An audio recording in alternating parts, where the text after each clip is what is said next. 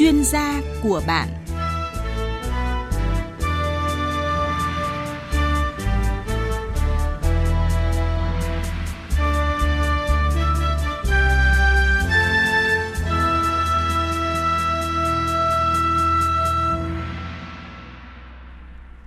Biên tập viên Hương Giang xin kính chào quý vị thính giả đang nghe chương trình chuyên gia của bạn.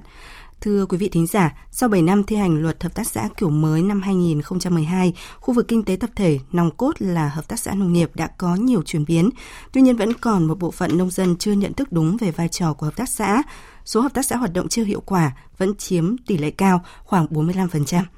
Cần hiểu về hợp tác xã kiểu mới như thế nào và mô hình hợp tác xã nông nghiệp phải làm gì để phát huy hiệu quả. À, đây cũng là nội dung của chương trình chuyên gia của bạn hôm nay với sự tham gia của khách mời là tiến sĩ Phạm Công Nghiệp, Phó trưởng bộ môn tổ chức nông dân và khuyến nông kinh tế xã hội thuộc Trung tâm Nghiên cứu và Phát triển hệ, hệ thống nông nghiệp, Viện Khoa học Nông nghiệp Việt Nam. À, xin trân trọng cảm ơn tiến sĩ Phạm Công Nghiệp đã tham gia chương trình. Vâng, xin chào quý khán giả của Đài Tiếng Nói Việt Nam.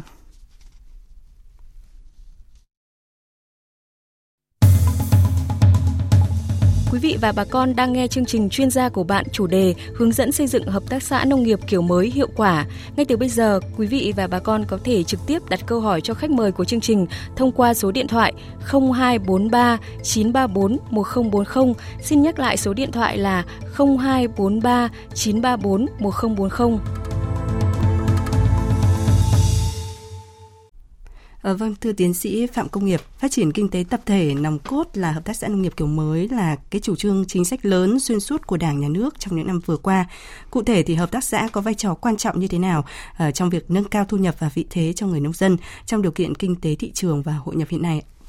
Vâng, trong những năm qua thì uh, kinh tế tập thể mà tiêu biểu là hợp tác xã thì có vai trò rất là to lớn trong kinh tế hộ, đặc biệt là trong cái bối cảnh hội nhập và toàn cầu hóa uh, sâu rộng như hiện nay. Thế thì theo số liệu của Bộ Nông nghiệp và Phát triển nông thôn thì uh, Việt Nam chúng ta hiện có khoảng trên 14.000 hợp tác xã nông nghiệp và các hợp tác xã này thì đang cung cấp các cái dịch vụ cho hộ xã viên cũng như là các hộ không phải là xã viên của hợp tác xã ví dụ như cung cấp các dịch vụ đầu vào cung cấp các cái dịch vụ về khoa học kỹ thuật uh, bao tiêu sản phẩm và đặc biệt là hiện nay cái ý thức của hợp tác xã trong cái việc là đăng ký bảo hộ thương hiệu và nâng cao cái uh, đăng ký cái chất lượng sản phẩm đã được được nâng cao. Uh, thế thì với những cái hoạt động như vậy thì uh, uh, theo tôi nghĩ là uh, hợp tác xã dịch vụ nông nghiệp sẽ có ba cái vai trò chính trong cái uh, kinh tế hộ. Uh, vai trò thứ nhất đó là uh, hợp tác xã sẽ giúp uh, giảm cái chi phí uh, sản xuất của hộ thành viên tại vì uh, uh, hợp tác xã khi mà cung cấp các cái dịch vụ cho hộ thành viên ấy với sản lượng lớn ấy thì sẽ có thể tìm được các cái uh, công ty những cái doanh nghiệp mà, mà à, bán cái sản phẩm với cái giá thấp hơn được chiết khấu cái tỷ lệ cao hơn và mà vẫn được đảm bảo được cái chất lượng sản phẩm ừ. thì đấy là cái thứ nhất à, cái vai trò thứ hai của hợp tác xã mà tôi nghĩ rằng đó là cái việc uh, tăng cái thu nhập cho cho cho hộ thành viên. À, tại vì uh, khi mà uh, tham gia hợp tác xã thì cái cái cái chất lượng sản phẩm uh, của hộ thành viên sẽ được uh, cải thiện. Cái năng suất uh, tăng cái um, giá bán tăng thì dẫn đến là từ đấy mà cái cái thu nhập của hộ thành viên cũng sẽ tăng. Và cái cuối cùng mà tôi nghĩ rằng cái vai trò của hợp tác xã trong kinh tế hộ đó là cái vấn đề giảm rủi ro đặc biệt là vấn đề về rủi ro về thị trường. Um, tại vì uh, uh, khi mà hợp tác xã hoạt động tốt ấy, thì có uh, hợp tác xã có thể tìm được nhiều tác nhân thu mua sản phẩm hay là mở rộng được thị trường thì uh, trong cái điều kiện như vậy thì chắc chắn là các cái thành viên có thể có cơ hội dễ dàng bán được cái sản phẩm của mình hơn tránh cái tiền ngạ mà tránh những cái trường hợp mà được mùa mất giá như hiện nay thì dạ vâng. cũng báo cáo như vậy Vâng, à, thưa ông, sau khi mà chúng ta thực hiện chuyển đổi theo luật hợp tác xã kiểu mới năm 2012 thì cái khu vực kinh tế tập thể đã thoát khỏi cái giai đoạn yếu kém kéo dài và đã có nhiều khởi sắc. À, tuy nhiên có nhiều nông dân vẫn chưa nhận thức đầy đủ về à, cái loại hình hợp tác xã kiểu mới. À, vậy ông có thể giải thích về những cái điểm khác biệt giữa hợp tác xã kiểu mới và hợp tác xã kiểu cũ trước đây ạ? Vâng, uh, uh, sau khi luật hợp tác xã năm 2012 ra đời thì có nhiều nghiên cứu đã chỉ ra những cái sự khác nhau giữa hợp tác xã kiểu mới và hợp tác xã kiểu cũ. Được. Dạ. Thế thì theo quan điểm của tôi thì có uh, có 6 cái điểm khác biệt cơ bản giữa hợp tác xã kiểu cũ và hợp tác xã kiểu mới. Uh, cái khác biệt uh, nổi bật nhất đó là bản chất của hợp tác xã. Uh, thì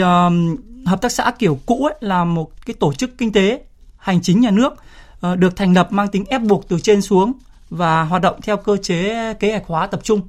À, còn đối với cái hợp tác xã kiểu mới đấy thì uh, được uh, cũng là một tổ chức kinh tế nhưng được uh, thành lập một cách tự nguyện,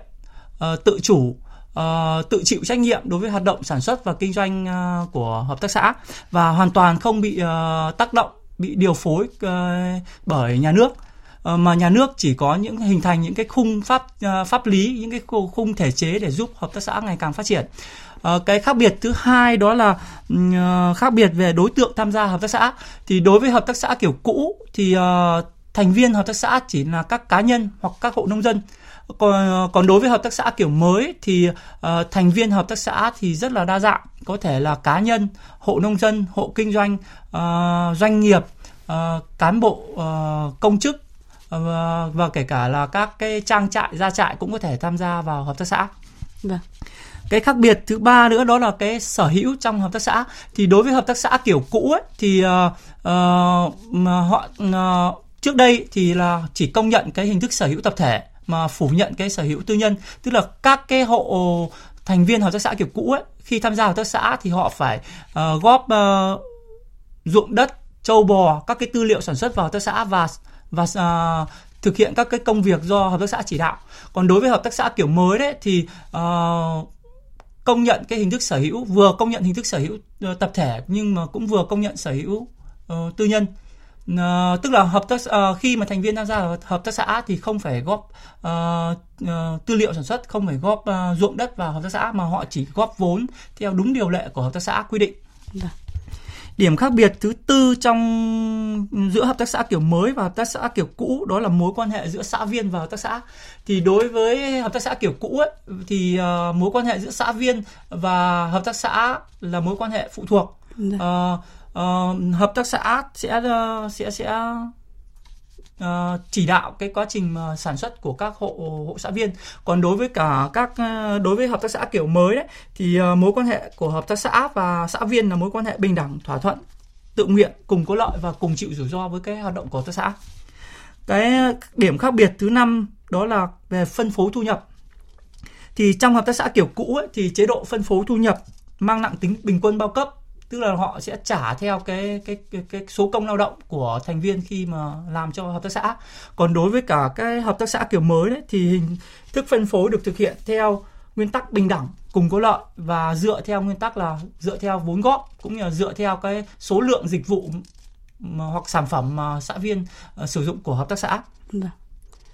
Và điểm khác biệt cuối cùng đó là phạm vi hoạt động. Thì đối với hợp tác xã kiểu mới thì gần hiện nay thì gần như là không có cái phạm không có giới hạn về phạm vi hoạt động. Hợp tác xã có thể hoạt động ở nhiều lĩnh vực khác nhau và trên một quy mô rất là rộng lớn, có thể là ở trong nước, có thể ở quốc tế. Còn đối với hợp tác xã kiểu cũ thì trước đây thì thường là chỉ hoạt động trong một cái khu vực địa phương nhất định thì đấy là à, sáu cái điểm khác biệt giữa hợp tác xã kiểu cũ à, và hợp tác xã kiểu mới Dạ vâng. Vậy ông có thể uh, cho biết cụ thể hơn về cái nguyên tắc tổ chức hoạt động của hợp tác xã nông nghiệp kiểu mới mà được quy định trong luật hợp tác xã năm 2012?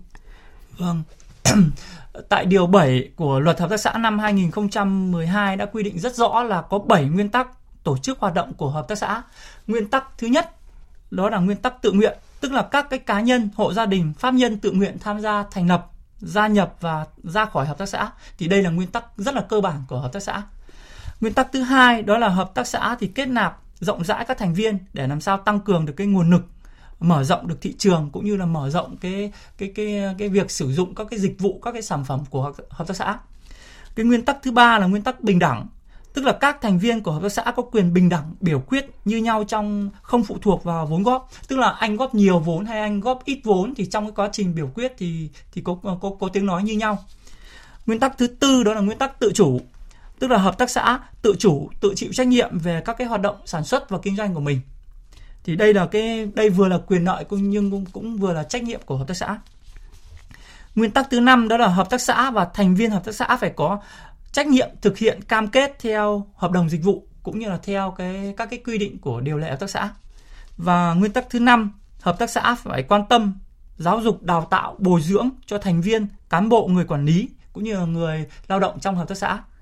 và nguyên tắc cuối cùng đó là hợp tác xã phải chăm no phát triển bền vững cho cộng đồng thành viên của hợp tác xã cũng như là kết hợp với các hợp tác xã khác để đẩy thúc đẩy uh, phát triển cái phong trào hợp tác xã ở địa phương cũng như trên toàn quốc thì đấy là bảy nguyên tắc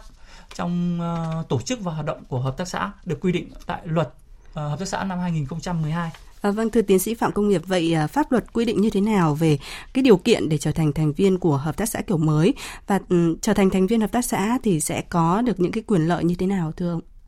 Ừ, vâng, thì uh, trong luật hợp tác xã năm 2012 thì uh, cũng quy định rất rõ là cá nhân, hộ gia đình, pháp nhân trở thành thành viên của hợp tác xã thì phải đáp ứng đủ 5 cái điều kiện sau. Một, cá nhân là công dân Việt Nam hoặc người nước ngoài cư trú hợp pháp tại Việt Nam đủ 18 tuổi trở lên có năng lực hành vi dân sự đầy đủ. Hộ gia đình có người đại diện pháp luật theo quy định. Uh, cơ quan tổ chức là pháp nhân ở Việt Nam thì uh, theo tôi nghĩ thì uh, cái uh, cái quy định về về về cá nhân uh, là công dân Việt Nam hoặc người nước ngoài có thể tham gia hợp tác xã thì rất là mở tại vì uh, ví dụ như uh, luật hợp tác xã của Thái Lan ấy thì thành viên hợp tác xã chỉ là người người người người Thái chứ không ừ. người nước ngoài không thể tham gia thì tôi nghĩ là đây là cũng một cái cái tương đối là mở ở trong luật hợp tác xã của Việt Nam. À, cái điều kiện thứ hai đó là cá nhân hộ gia đình pháp nhân phải có nhu cầu hợp tác với các thành viên cũng như là nhu cầu sử dụng các cái sản phẩm dịch vụ của hợp tác xã. Tại vì nếu như mà không có nhu cầu sử dụng các cái dịch vụ này thì thì chúng ta cũng không không cần thành lập hợp tác xã đúng không ạ? Cái điều kiện thứ ba là có đơn tự nguyện tham gia và tán thành điều lệ của hợp tác xã. Điều kiện thứ tư là thực hiện góp vốn theo điều lệ của hợp tác xã và thứ năm là phải tuân thủ các cái quy định của điều lệ hợp tác xã. Thì đấy là năm cái cái cái điều kiện để một uh, uh, cá nhân, tổ chức uh, và hộ gia đình có thể trở thành thành viên của hợp tác xã. Thế thì uh, về quyền lợi thì uh, khi tham gia hợp tác xã thì thì uh, thành viên của hợp tác xã sẽ được hưởng các cái quyền lợi. Tuy nhiên thì uh, trong luật hợp tác xã thì uh, năm 2012 thì chỉ quy định những cái quyền lợi chung mà um, chung chung cho cho các thành viên hợp tác xã. Còn theo tôi nghĩ thì ở mỗi hợp tác xã thì uh, họ sẽ dựa vào cái điều lệ của xã, điều lệ của hợp tác xã để quy định các cái quyền lợi và trách nhiệm của các thành viên. Thì theo luật hợp tác xã năm 2012 ấy, thì ờ, khi mà thành viên tham gia vào vào hợp tác xã thì đã có những cái quyền lợi cơ bản sau, ví dụ như được uh, cung ứng các cái sản phẩm dịch vụ của hợp tác xã, được phân phối thu nhập và lợi tức theo quy định hay là được tham gia vào các cái hoạt động ờ, hội họp tập huấn đào tạo khoa học kỹ thuật của hợp tác xã hay là được uh, tham gia bầu cử ứng cử vào ban quản lý ban uh, quản trị của hợp tác xã hay là được uh, uh, được góp uh, được trả lại vốn khi mà ra khỏi hợp tác xã hoặc có quyền uh, gửi đơn thư khiếu lại uh, tố cáo các theo quy định của pháp luật. Thì đấy là những cái quyền lợi uh, trách nhiệm cơ bản của của thành viên hợp tác xã. Dạ vâng, à, còn à, đối với những cái người sáng lập ra hợp tác xã thì à, theo luật quy định thì cần phải có những cái điều kiện như thế nào thưa ông? Vâng, à, trong luật hợp tác xã thì cũng quy định là sáng lập viên của hợp tác xã là cá nhân, hộ gia đình, pháp nhân mà tự nguyện cam kết sáng lập và tham gia hợp tác xã. Như vậy thì chúng ta thấy là uh, trong luật hợp tác xã thì người ta không quy định uh, cụ thể các cái điều kiện của một uh, sáng lập viên hợp tác xã thì gồm có các điều kiện nào. Tuy nhiên thì qua kinh nghiệm của chúng tôi uh, cho thấy đấy thì um, một người sáng lập viên tốt ấy, phải là người có tiếng nói có uy tín ở trong cộng đồng. Tại vì uh, muốn thành lập tác xã thì họ phải quy tụ được các cái các cái hộ thành viên cho nên họ bắt buộc là phải có cái uy tín và tiếng nói ở trong cộng đồng. Đấy là cái cái điều kiện thứ nhất. Cái điều kiện thứ hai của người sáng lập viên là phải họ phải có hiểu biết về pháp luật và các cái hiểu biết về kinh doanh nhất định. Ừ. tại vì uh, có như vậy thì họ mới hoàn thiện được các cái bộ hồ sơ để đăng ký thành lập hợp tác xã. Và cuối cùng là họ phải có năng lực điều hành quản lý uh, xây dựng kế hoạch cho hợp tác xã thì đấy là tôi nghĩ là ba cái cái đặc điểm cơ bản của một sáng lập viên Dạ vâng, bên cạnh đó thì các cái bước để chuẩn bị thành lập hợp tác xã, liên hợp hợp tác xã thì uh, được quy định cụ thể như thế nào? À, xin mời ông tư vấn cụ thể hơn. Vâng, um, đối với trình tự uh, thủ tục thành lập hợp tác xã thì cũng đã được quy định tại luật uh, năm 2012 và thông thường thì nó sẽ gồm có bốn bước chính sau. Ờ, bước thứ nhất đó là phải xác định nhu cầu hợp tác. Tức là ở đây các hộ thành viên cần phải ngồi lại với nhau để xác định xem là hợp tác xã của chúng ta sẽ làm cái dịch vụ gì kinh doanh cái dịch vụ gì sản xuất cái dịch vụ gì gì để để đáp ứng được cái nhu cầu của thành viên cũng như là nhu cầu của xã hội. Thế thì uh, sau đấy thì cũng phải phân tích xem những cái thuận lợi và khó khăn của hợp tác xã khi hoạt động sẽ là gì. Thì nếu như chúng ta làm tốt được cái bước này thì uh, cái quá trình mà thành lập và phát triển của hợp tác xã sau này sẽ rất là thuận lợi bước thứ hai đó là phải thực hiện cái hoạt động vận động công tác vận động thành lập hợp tác xã. Tức là bước này là các sáng lập viên sẽ phải tổ chức các cái cuộc vận động để uh, um, để tuyên truyền về việc thành lập hợp tác xã để tuyên truyền về những cái lợi ích những cái uh, quyền lợi mà thành viên khi tham gia vào hợp tác xã sẽ được hưởng. Uh, sau đấy thì họ sẽ phải tổ chức những cái buổi họp buổi buổi buổi họp với các thành viên để xây dựng điều lệ và phương án sản xuất kinh doanh. Thì đấy là cái bước thứ hai. Bước thứ ba Uh, sau khi uh, xây dựng được các cái phương uh, dự thảo phương án điều lệ cũng như là phương án sản xuất kinh doanh ấy, thì uh, uh, ban sáng lập sẽ phải tổ chức cái hội nghị thành lập hợp tác xã để thông qua điều lệ phương án sản xuất kinh doanh bầu ra ban quản trị ban uh, lãnh đạo ban kiểm soát cũng như là thông qua cái uh, nghị quyết uh, hội nghị thành lập hợp tác xã và đến bước cuối cùng sau khi uh, tổ chức đại hội xong thì phải hoàn thiện hồ sơ để đăng ký thành lập hợp tác xã tại ủy ban nhân dân uh, quận huyện nơi mà hợp tác xã đóng trụ sở. Thì đấy là bốn bước cơ bản trong cái um, quá trình thành lập hợp tác xã. Thì đây là cái bà con nông dân chúng ta thì cũng có thể rất là dễ dàng để để có thể uh, tìm hiểu cái uh, thông tin về cái quá trình thành lập hợp tác xã trên mạng hay là trên các cái cơ quan nhà nước các uh, bà con nông dân có thể đến trực tiếp các cơ quan nhà nước để hỏi cái, cái quá trình thủ tục thành lập hợp tác xã dạ rất vâng. là dễ dàng. Vâng ạ. Một vấn đề cũng được nhiều nông dân quan tâm đó là cái vấn đề tài sản của hợp tác xã và phân phối lợi nhuận của hợp tác xã. Uh, thưa tiến sĩ Phạm Công nghiệp xin hỏi là tài sản của hợp tác xã thì được hình thành từ những nguồn nào ạ? Vâng, tại khoản 1 điều 48 luật hợp tác xã năm 2012 ờ, có quy định rất rõ là tài sản của hợp tác xã được hình thành từ bốn cái nguồn chính sau. Một là từ vốn góp của thành viên, tức là ở ở đây là tức là vốn điều lệ đấy ạ. À, nguồn thứ hai đó là vốn huy động của thành viên hoặc các nguồn vốn khác, tức là đây là nguồn vốn đi đi vay ạ. À, cái nguồn thứ ba đó là nguồn vốn tài sản được hình thành trong cái quá trình hoạt động của hợp tác xã uh, khi mà hoạt động uh, khi mà hợp tác xã hoạt động tốt thì hợp tác xã có thể mua các cái tài sản hoặc là xây dựng các cái quỹ thì cái này cũng sẽ thành cái cái tài sản của hợp tác xã và cái nguồn cuối cùng đó là các cái khoản hỗ trợ trợ cấp của nhà nước hoặc các cái khoản mà được uh, cho tặng hợp pháp khác thì đây là bốn cái nguồn tài sản của hợp tác xã được quy định tại luật. thế còn việc phân phối thu nhập của hợp tác xã thì được thực hiện như thế nào? À, vâng, như chúng ta biết ấy, thì uh, việc phân phối thu nhập trong hợp tác xã thì có một cái ý nghĩa Ờ, thiết thực đối với sự uh, tồn tại và phát triển của hợp tác xã. Uh, uh, việc phân phối thu nhập ấy thì nó sẽ giúp là tạo ra việc làm, nâng cao cái đời sống của thành viên nâng cao cái sự gắn kết giữa thành viên cũng như là hợp tác xã. Cho nên chúng tôi nghĩ là cái việc uh, phân phối thu nhập này rất uh, có ý nghĩa đối với hợp tác xã. Thế thì uh, nguyện, uh, để phân phối thu nhập được ấy, thì uh, hợp tác xã cần phải căn cứ vào hai cái tài liệu.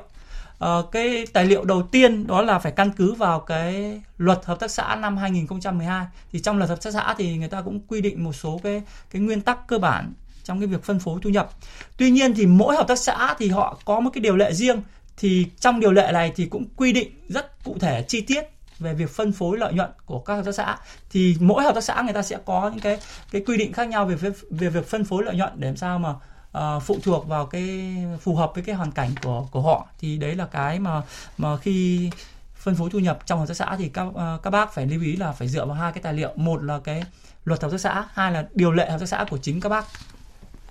Thế thì uh, trong luật hợp tác xã thì uh, nhân đây thì tôi cũng cũng cũng muốn uh, nêu qua cái cái phân phối thu nhập được quy định trong luật hợp tác xã. Thì uh, theo luật hợp tác xã thì sau khi hoàn thành nghĩa vụ tài chính theo quy định của nhà nước ấy, thì hợp tác xã có thể uh, phân phối thu nhập thành bốn cái cái cái cái nguồn sau. Một là hợp tác xã có thể trích lập quỹ đầu tư phát triển với tỷ lệ là không quá 20% thu à, uh, 20% thu nhập. Tức là ở ở đây là tại vì khi mà sau này khi mà hợp tác xã hoạt động ấy, thì họ phải cần vốn ừ, để hoạt động sản xuất kinh doanh thì chính vì vậy mà hợp tác xã cần phải xây dựng cái quỹ này. À, cái uh, trích thứ hai đó là phải trích quỹ dự phòng tài chính với tỷ lệ là không thấp hơn 5% trên thu nhập. Để uh, tránh trường hợp là sau này khi mà uh, hợp tác xã hoạt động mà gặp vấn đề về rủi ro về tài chính thì hợp tác xã có thể sử dụng cái quỹ này để để để hỗ trợ. Uh, ngoài ra thì hợp tác xã cũng thể trích các cái quỹ theo cái quy định của điều lệ hợp tác xã. Ví dụ như có thể là quỹ phúc lợi quỹ xã hội thì uh, thì hợp tác xã cũng thể uh, thích trích. Và sau khi trích tất cả các quỹ xong thì phần còn lại thì mới phân phối uh, cho các hộ xã viên. Thì đấy là cái mà phân phối thu nhập cho hộ thành viên như vậy. Vâng, xin cảm ơn ông. Quý vị và bà con đang nghe chương trình chuyên gia của bạn phát trực tiếp trên kênh Thời sự VV1 Đài Tiếng Nói Việt Nam. Chương trình hôm nay có chủ đề hướng dẫn xây dựng hợp tác xã nông nghiệp kiểu mới hiệu quả với sự tham gia tư vấn của tiến sĩ Phạm Công Nghiệp, Phó trưởng Bộ môn Tổ chức Nông dân và Khuyến nông Kinh tế Xã hội, Trung tâm Nghiên cứu và Phát triển Hệ thống Nông nghiệp, Viện Khoa học Nông nghiệp Việt Nam. Quý vị và bà con có thể bày tỏ quan điểm hoặc đặt câu hỏi cho khách mời của chương trình thông qua số điện thoại 0243 934 1040. Xin nhắc lại số điện thoại 0243 934 1040.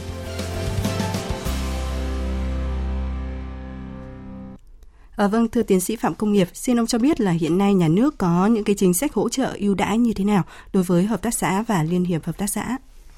Ờ, đối với hợp tác xã nông nghiệp ấy, thì hiện nay nhà nước có rất là nhiều các cái chính sách hỗ trợ cũng như là ưu đãi cho hợp tác xã thành lập cũng như là phát triển. Thế thì các cái chính sách này thì cơ bản là khá là đầy đủ, bao hàm các cái khía cạnh của hợp tác xã. Ví dụ như chính sách về đào tạo bồi dưỡng nguồn nhân lực hay là chính sách về xúc tiến thương mại, mở rộng thị trường, chính sách về ứng dụng khoa học công nghệ, đổi mới khoa học công nghệ trong sản xuất, hay là chính sách về vốn, tiếp cận vốn, chính sách về về về về về đất đai chính sách về ưu đãi về thuế hay là chính sách về hỗ trợ về về tín dụng hay là hỗ trợ về các cái uh, trang thiết bị cơ sở vật chất thì có rất là nhiều các uh, chính sách. Tuy nhiên thì vấn đề đặt ra ở đây ấy là là cái khả năng tiếp cận của các hợp tác xã đối với chính sách này như thế nào? Thì hiện nay thì các cái báo cáo các nghiên cứu của của các cái cơ quan thì cho thấy là cái tỷ lệ hợp tác xã mà tiếp cận với các cái chính sách được hưởng các cái chính sách của nhà nước ấy, thì rất là thấp đặc biệt là các cái chính sách về về đất đai và các cái chính sách về về về tín dụng. Thế thì uh, tôi nghĩ là uh, trong thời gian tới thì uh, chúng ta cần phải có những cái uh, điều chỉnh những cái giả soát uh, lại những cái vấn đề về chính sách để làm sao mà uh, tăng được cái số hợp tác xã có thể hưởng lợi từ các cái chính sách của nhà nước thì cũng báo cáo với cả các quý vị nghe đài như vậy. À, vâng thưa ông, theo thống kê từ năm 2017 trở lại đây, mỗi năm cả nước thành lập mới khoảng 2.000 hợp tác xã so với con số của năm 2002 trở về trước thì chỉ thành lập mới được từ 200 đến 300 hợp tác xã mỗi năm. À, kết quả này cho thấy sự chuyển biến rõ nét trong khu vực kinh tế tập thể. Tuy nhiên, quy mô hợp tác xã và mức thu nhập của thành viên thì vẫn còn hạn chế. Nhiều hợp tác xã vẫn còn lúng túng trong quá trình hoạt động. À, mời tiến sĩ Phạm Công Nghiệp và quý vị à, thính giả cùng nghe à, và chia sẻ của một số hợp tác xã. Có một cái là vấn đề về vốn thì hợp tác xã chưa có nhận được à, nhiều sự quan tâm mà hợp tác xã chỉ nhận được sự quan tâm ở trong cái vấn đề là xúc tiến thương mại ờ, và vấn đề về chính sách trong cái việc là hoàn thiện các loại giấy tờ còn ờ, cái vấn đề vốn vẫn là một cái vấn đề mà hiện tại hợp tác xã đang gặp rất là nhiều khó khăn khó khăn nhất của hợp tác xã vẫn là cái đầu ra của sản phẩm. Thì cái sản phẩm mình làm ra thì còn rất nhiều. Nhưng mà mình cũng chỉ đưa được vào một số được những cái xe vin thì nó còn có được giá trị cao hơn tí. Còn nếu đưa vào những bếp ăn công nghiệp mấy hoặc là đi ra chợ đầu mối thì nó cũng không được cao vậy đa phần khó khăn của mình thì cũng rất là nhiều. Bản thân uh, sản phẩm chưa có thương hiệu nó cũng ra thị trường rất là khó cạnh tranh cái sản phẩm mình rất tự tin là về chất lượng, về mẫu mã nhưng mà đặc thù của mình là mình đi lên từ bé. Có những bên thì người ta yêu cầu sản phẩm nó sản lượng nó rất là nhiều thì mình lại không đáp ứng được.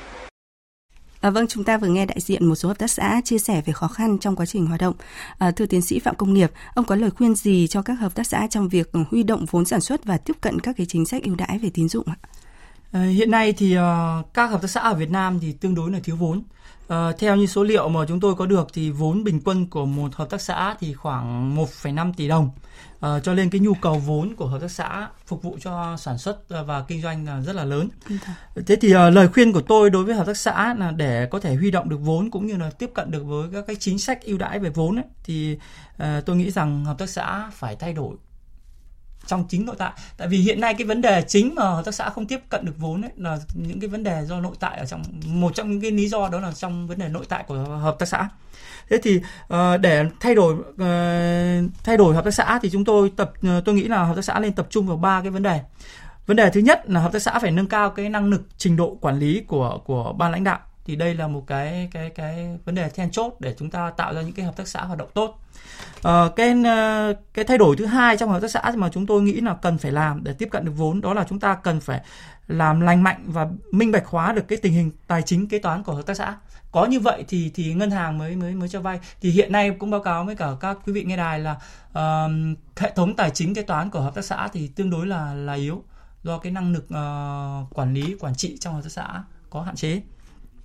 và cái cuối cùng mà tôi nghĩ uh, hợp tác xã cũng phải thay đổi để có thể tiếp cận được vốn là cần phải xây dựng được những cái phương án sản xuất kinh doanh khả thi và hiệu quả có trên cơ sở cái phương án sản xuất kinh doanh như vậy thì những cái người cho vay người ta mới tin tưởng để rót đồng vốn vào hợp tác xã à, thì thì đấy là cái mà lời khuyên của của tôi cho hợp tác xã để có thể tiếp cận được với các nguồn vốn khác nhau. Vâng, về vấn đề đầu ra cho các hợp tác xã thì chúng ta vẫn nói về lợi ích của việc thành lập hợp tác xã thì sẽ uh, góp phần tiêu thụ tốt hơn sản phẩm của các cái hộ cá thể riêng lẻ và giúp nâng cao thu nhập của người dân. Uh, tuy nhiên như các hợp tác xã đã chia sẻ thì việc uh, tìm đầu ra cho sản phẩm vẫn chưa đạt được như kỳ vọng. Uh, theo ông thì đâu là nguyên nhân của tình trạng này và bản thân các hợp tác xã cần lưu ý những vấn đề gì để thúc đẩy tiêu thụ nông sản? Vâng, tôi hoàn toàn đồng ý với uh, quan điểm cho rằng là một số hợp tác xã hiện nay đang gặp vấn đề về tiêu thụ sản phẩm. Thế thì uh, nguyên nhân thì uh, theo như tôi thì có ba nguyên nhân chính mà hợp tác xã không thể tiêu thụ được sản phẩm hoặc hạn chế trong việc tiêu thụ sản phẩm. Đó là nguyên nhân thứ nhất đó là vấn đề nội tại của hợp tác xã. Uh, thì như lúc nãy tôi nói ấy, vấn đề nội tại của hợp tác xã thì gồm cái gì? Một là cái năng lực quản lý,